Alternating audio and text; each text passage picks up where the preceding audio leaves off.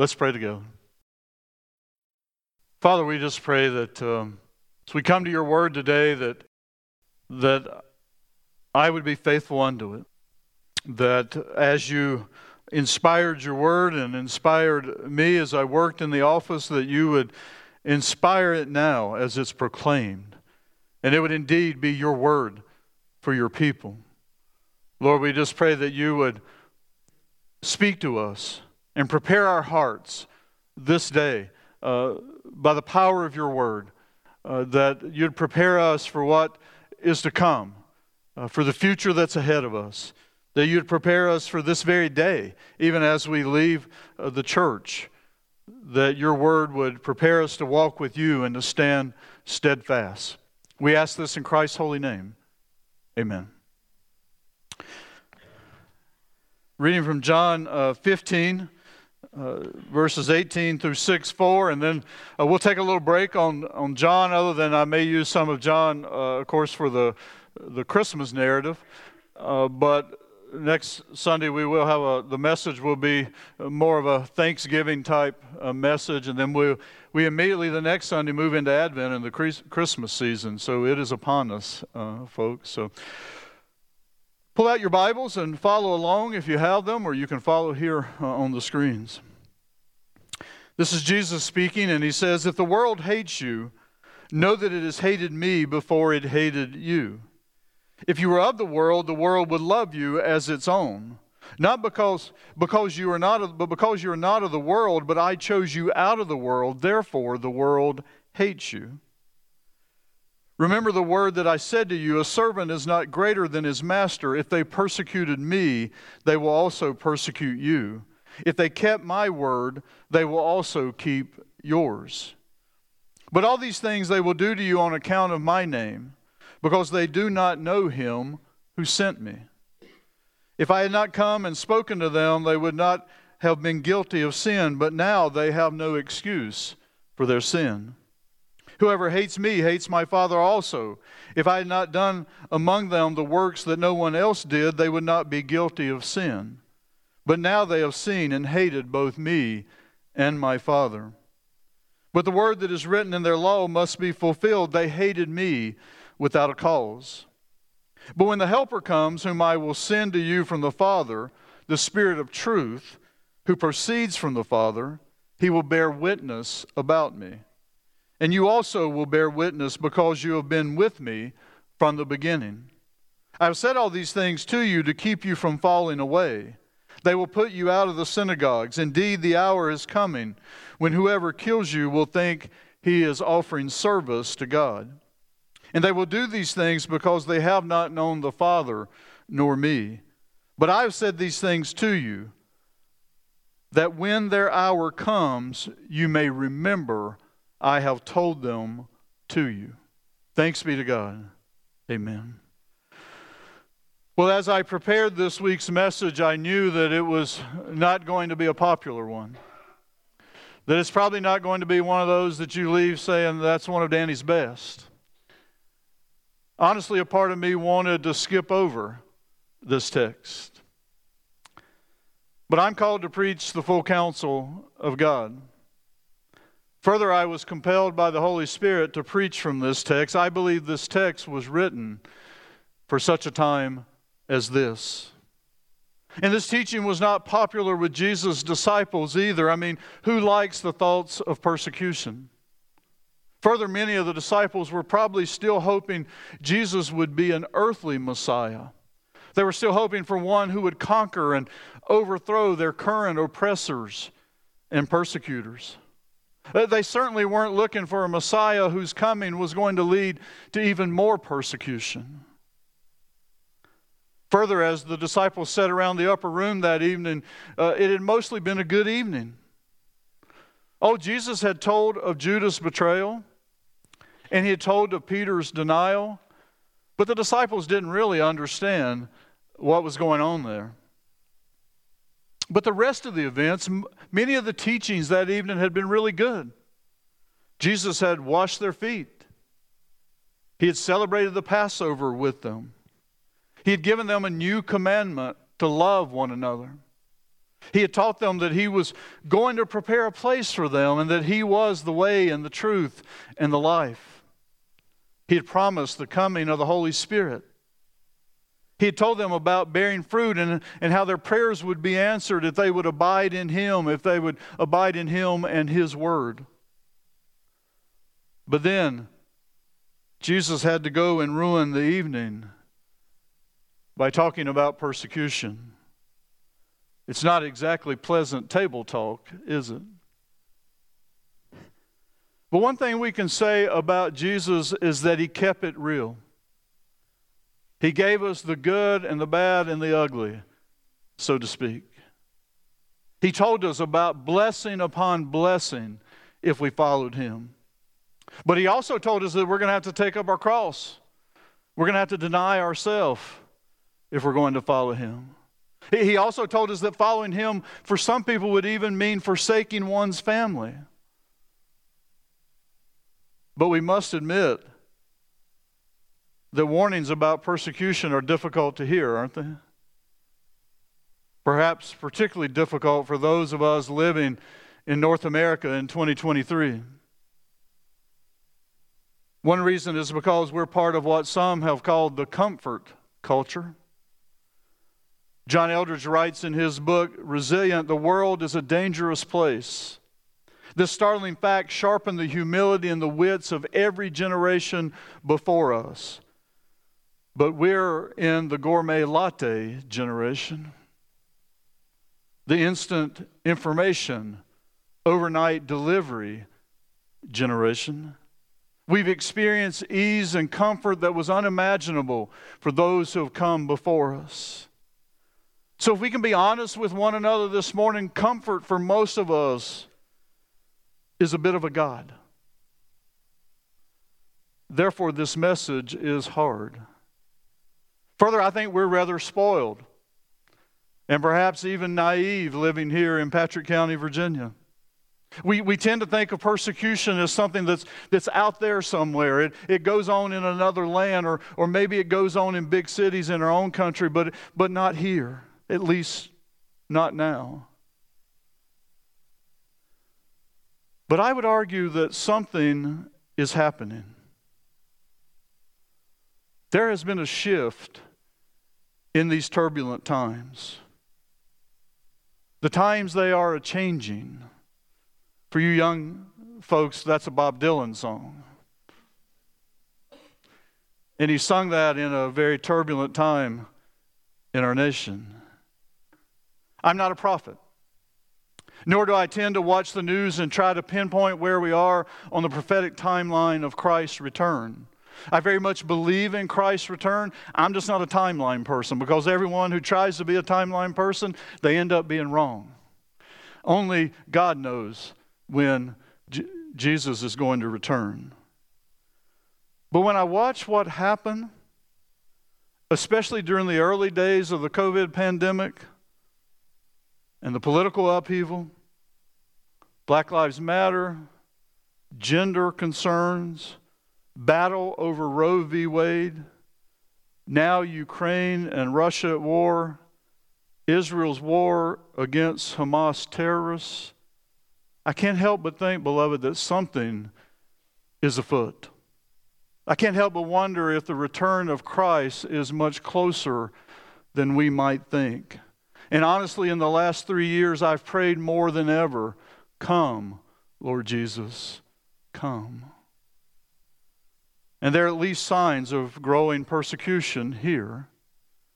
People are being fired because management doesn't like their an employee's personal views. They don't like their views because their views are based on a biblical worldview. I've heard of at least two people recently who had such a strong Christian work ethic. Their Christian work ethic was based on their following of Christ, to, to, to do their best. And they were actually told by, their, by management to let up, to slow down, because their good work ethic was making the other employees look bad. It's mind boggling to me, but it's happening. Christians in America are being declared haters if we say anything is wrong. And sadly, there are some haters in our ranks. And unfortunately, they're the ones who make all the news. None of us should hate. But declaring something is wrong because God declares it wrong is not hate. Done correctly, it actually can be an act of love. My parents told me when I did wrong because they loved me, not because they hated me. But the world doesn't want anyone to hold them accountable, not even God. Even youth sports on Sundays, while not outright persecution, is certainly an indicator that the culture has shifted and it's apathetic to the Christian church, and it will not cater to the things that we believe are priorities. I believe things are shifting. And I believe we're ill prepared for what is ahead. So I just want us to look and understand about what Jesus says about persecution. And then I hope to just share some, some thoughts about preparing for the future, what could be a difficult future. Why does the world persecute us? And the world, as Jesus uses it here, is the evil, fallen world system controlled by Satan. God so loved the world that he gave his only begotten Son. God loves the world. God loves the human race. He's not against the world. He created us and he provided for our redemption. But the world here are those who are opposed to God. It's those who oppose God and his Son. And Jesus indicates that the world system persecutes us for three reasons. The world rejects those who are not a part of it. Number two, the world hated Jesus. And number three, the world does not know God.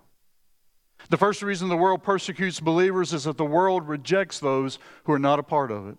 Verse 19 If you were of the world, the world would love you as its own.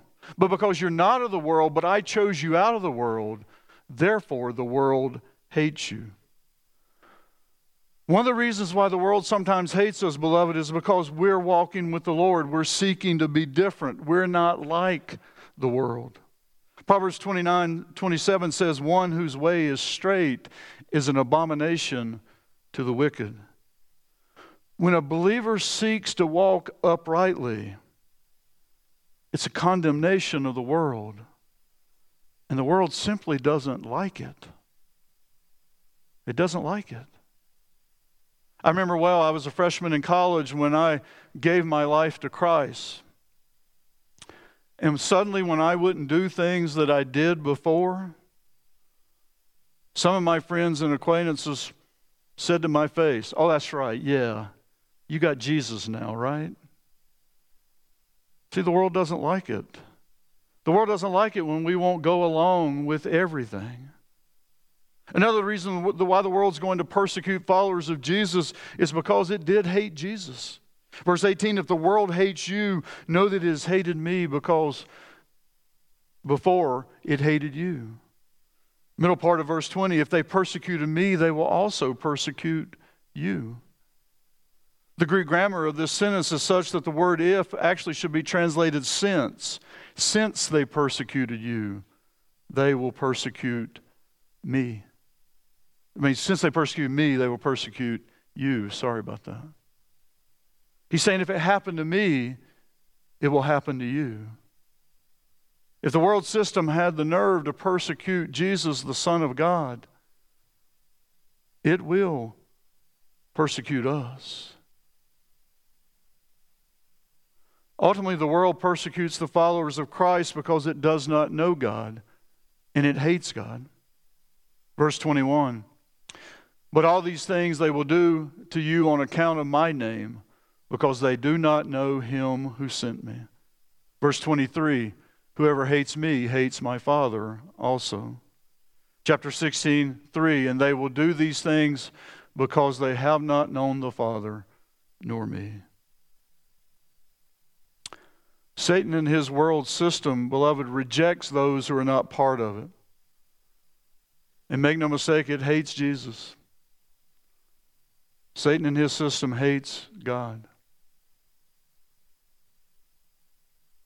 Therefore, it will persecute the followers of Jesus. And I know it's a sobering message.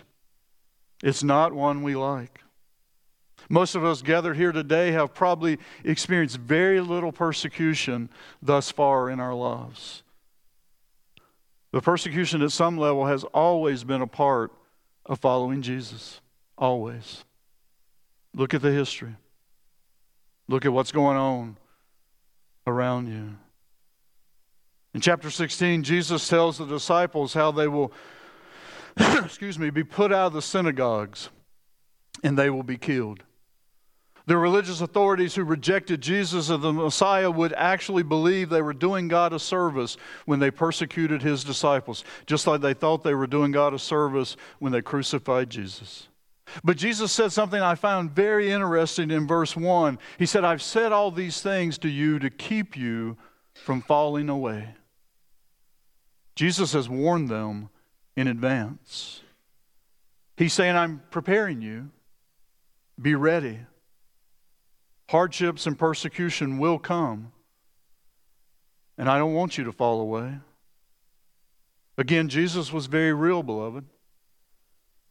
And we need to be real. This is not a message we like, but I believe it's a message we need. There's been a great falling away of Christians already in America. There's much data to prove it, there's empty pews to prove it.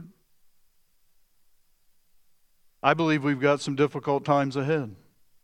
At the very least, I believe God may be sifting out a faithful remnant. And I would love for you and I to be a part of that remnant. And I believe we can. I believe there is hope.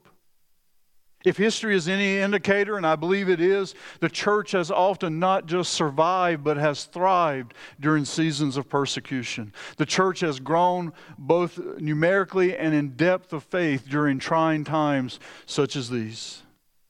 Further, Jesus clearly told Peter in Matthew 16 18 that the gates of hell could not prevail against his church. The gates of hell are trying, and today's text, I believe, is a warning. I believe God is trying to prepare you and I for such a time as this. For what could be, yes, a difficult season, but what could also be a very glorious season as we wait and we watch for the return of our Lord. The key is to not panic, but to prepare. So, how? And I'm sorry to disappoint you if you're thinking I'm going to say build your bunkers and hoard up your food and, and your weapons and all that. That's not what you're getting today. We need to fortify our souls. Our preparation begins with fortifying our souls. That we do everything we can right now, right now, to abide with Christ in preparation for what could be ahead. We do some things we've been talking about for the last couple weeks. We keep pausing moment by moment, day by day, week by week, and we work on our union with Jesus. We pause and let Him know we love Him. We pause and tell Him, Lord, we're giving you everything. We're turning this over to you. As I've done in, in past years, I'm going to, in the new year, share some of the spiritual disciplines again to help fortify your life and draw you closer to the Lord. The ladies' Monday night group has already studied some of those spiritual disciplines. You, you ladies are already working on it. You're ahead of us. Uh, some of you are already personally spending time with the Lord. Uh, I've been encouraged to hear about some of you young adults uh, having individual, personal prayer times. I, have been hearing stories about some of you young adults gathering together to pray, and, and some of our youth as well, uh, to encourage one another. I want you to know I'm proud of you. Keep that up. Keep fortifying your souls in that way. Uh, this might also be a time, uh, beloved, to pull back from some of the information overload of our world. Did you know your souls weren't meant to know what is going on with everyone all the time? Your soul wasn't made for that. In fact, an anthropologist has done a lot of study, and your soul was actually made in terms of community for about 150 people, which, by the way, happens to be the size of our church. Isn't that Pretty incredible. Your soul was made to know a smaller number of people and to be involved in their lives. Knowing what's going on with everyone all the time is causing deep anxiety. The data is there for college freshmen how many are dealing with anxiety and, and counseling in that f- first year. Uh, it, it's scary, actually. Maybe you need to turn off some of your phone notifications during this time to fortify your soul. You need to limit some of your social media. Beloved, you need a little more silence in your lives so that you can hear what the Lord is saying.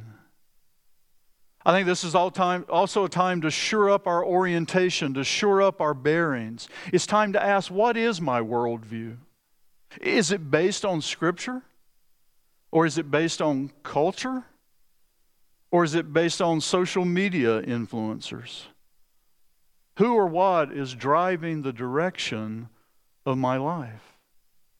I think it's time to better integrate our lives, to make Jesus central in everything we do. When you get home to today, read Deuteronomy 6. This is a time to take a cue from Deuteronomy 6 and to talk about Jesus and to make Jesus central when you rise in the morning, when you go to bed at night, and when you walk along the way. I think it's time, beloved, to build a stronger community of believers. Hebrews 10 24 to 25. And let us consider how we may spur one another on toward love and good deeds. And let us not give up meeting together as some are in the habit of doing, but let us encourage one another, and all the more as you see the day approaching.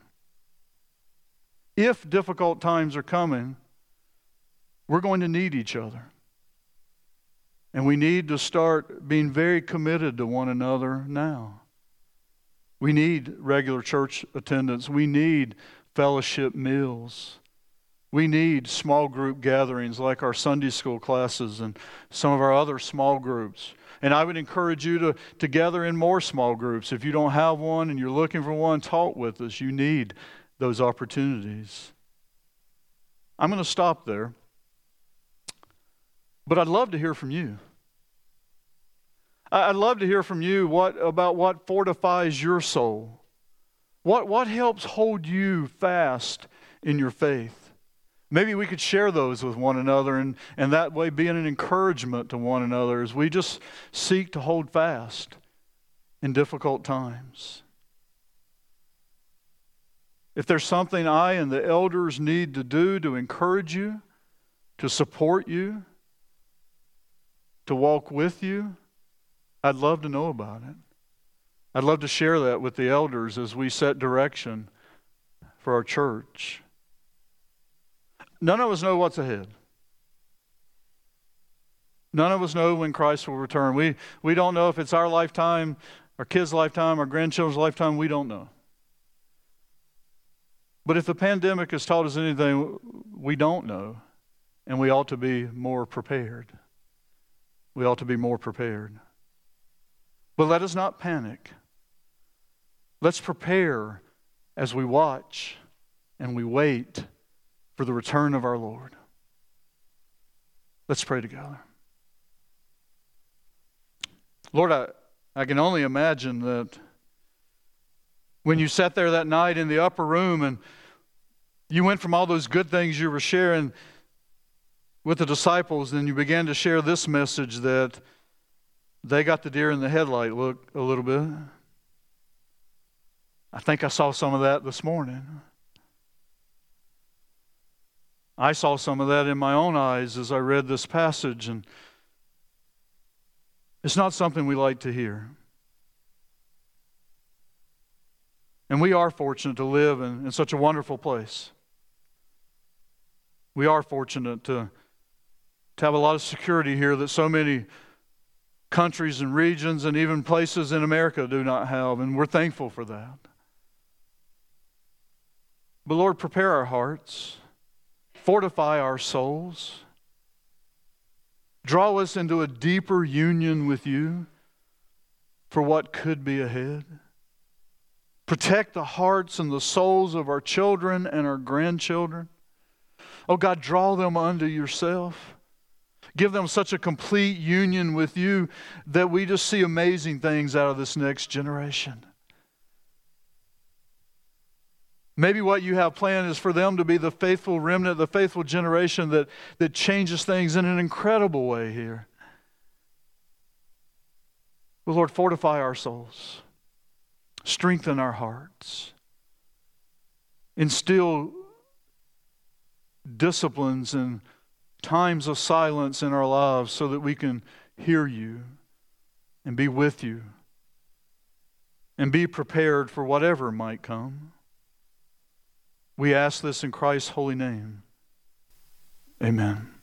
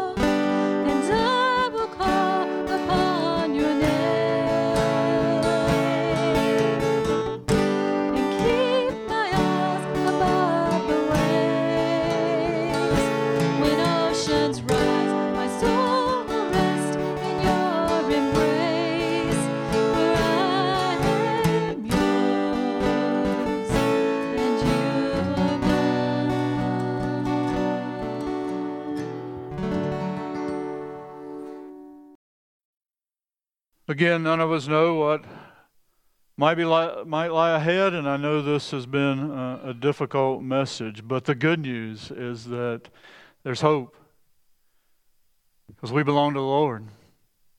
We're His. He is ours.